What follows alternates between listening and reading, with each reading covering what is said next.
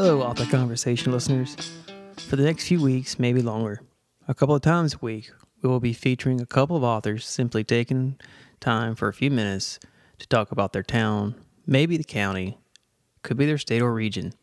The authors may be talking about their book too, just to give you and me an escape from the monotony of the isolation we find ourselves in and remind us about something we've taken for granted community.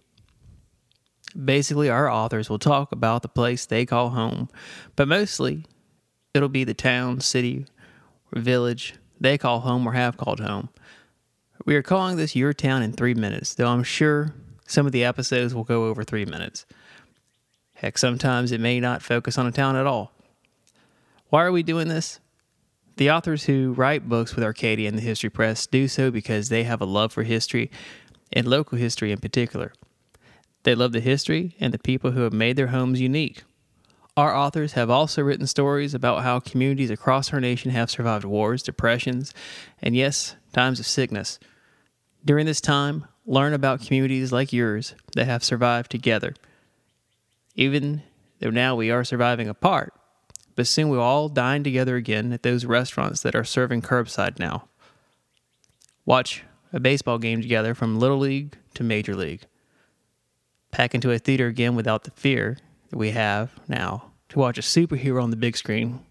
But when we do, let's not forget the real heroes who are on the front lines now during this time. In fact, when all this is over and we are all back in our favorite pub, let's raise a glass to them. And when we're all ready to escape to another world again after quarantine, let's head to our local bookstore. Because that's another reason to do this. All these places I've mentioned are hurting restaurants, bars, small historic theaters, independent bookstores, all types of small businesses. These are the heartbeats of our local communities, which our books are about. It's why we exist as a company. Before I began working for Arcadia in the History Press five years ago, I was a buyer of the company's books. Who better to learn about local history from than from a local? I thought it was a great idea to have a company that had these types of books. And when I had a chance to work for them, I took it. Over the years, I've built relationships with authors and bookstores, museums, historical societies, small town pharmacies, family owned hardware stores, and I, we, want you to know we're with you. Listeners, when this is all over and we all start going back out, remember to frequent the local restaurants. Go to the community theater. If you're lucky enough to have a minor league baseball team, go cheer the boys on this summer. Visit a local brewery stop by in the morning and say hello and get a cup of Joe from the local coffee shop. And yes, definitely support your local bookstore.